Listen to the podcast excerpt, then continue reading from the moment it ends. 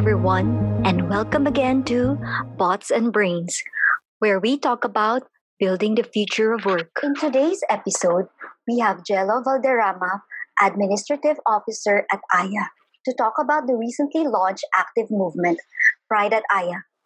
Welcome to Bots and Brains, Jello. How are you and how's work? Hi, Gail. Thank you for having me and the time to discuss Pride at Aya. Um, I'm doing great. A few bumps here and there, but continuously striving. That's really great to hear that you're doing well. To start off, now that we have officially announced our involvement and active support in the LGBTQIA community, what is the role of AYA in the community? For starters, uh, I'd like to take this opportunity to thank the management for trusting me to lead Pride at Aya. Uh, just to give you a brief background, Pride at Tech is a nonprofit organization and support group for LGBTQ plus members and allies of the tech industry. Uh, they actually tapped us if we are interested in starting our own Pride group to support a diverse work culture. Going back to your question, uh, main involvement in the community is to help celebrate diversity and inclusion together with other tech companies here in the Philippines. It, it's important to get as much support as possible since it strengthens the foundation of the community and provide recognition to our LGBTQ plus teammates.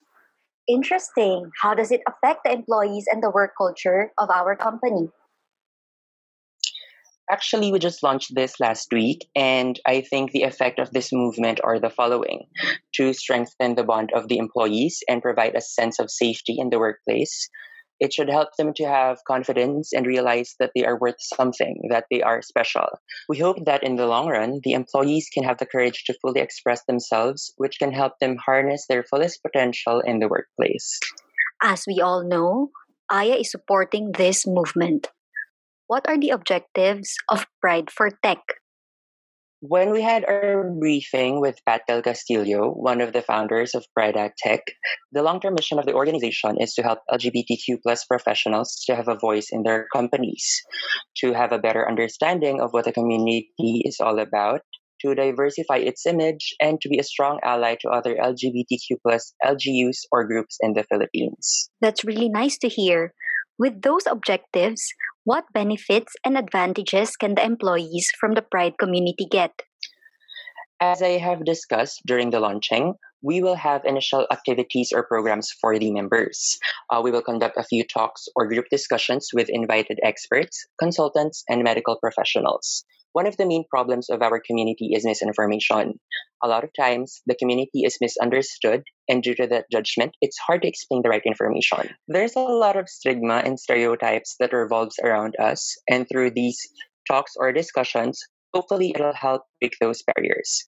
In the future, we're looking forward to more proactive events and projects for our LGBTQ plus teammates.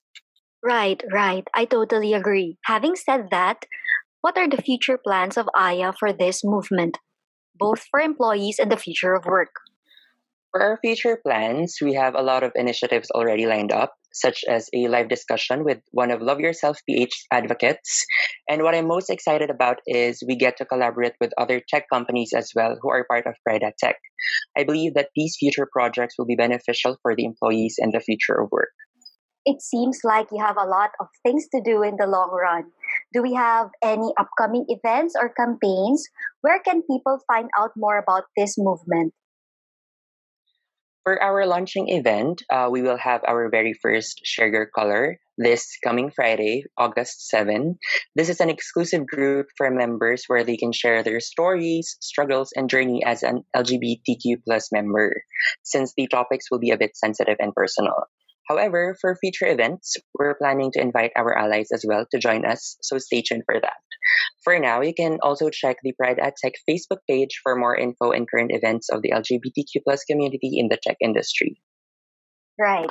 Before we end this session, do you feel that the Pride community is getting more recognized than before?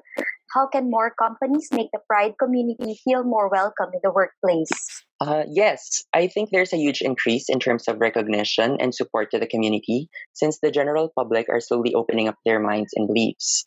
As companies are becoming more open to diversity, I believe that our LGBTQ plus teammates, like any other employee, should be treated with respect and help them realize their worth. We must prioritize talent and capability as determining factors rather than their SOGIE. Um, a safe space policy is also advisable to promote an open and welcoming environment within the workplace. I know that there are still some who haven't fully embraced the community yet, but I believe love wins and it'll always win. That's really beautiful, Jello. And thank you so much for your time. Good luck on this initiative. I hope the listeners learned a bit in this episode, and thank you for having me once again, Gail.